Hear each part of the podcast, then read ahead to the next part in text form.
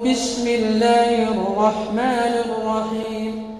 إذا زلزلت الأرض زلزالها وأخرجت الأرض أثقالها وقال الإنسان ما لها يومئذ تحدث أخبارها بأن ربك أوحى لها يومئذ يصدر الناس أشتاتا ليروا آمالهم.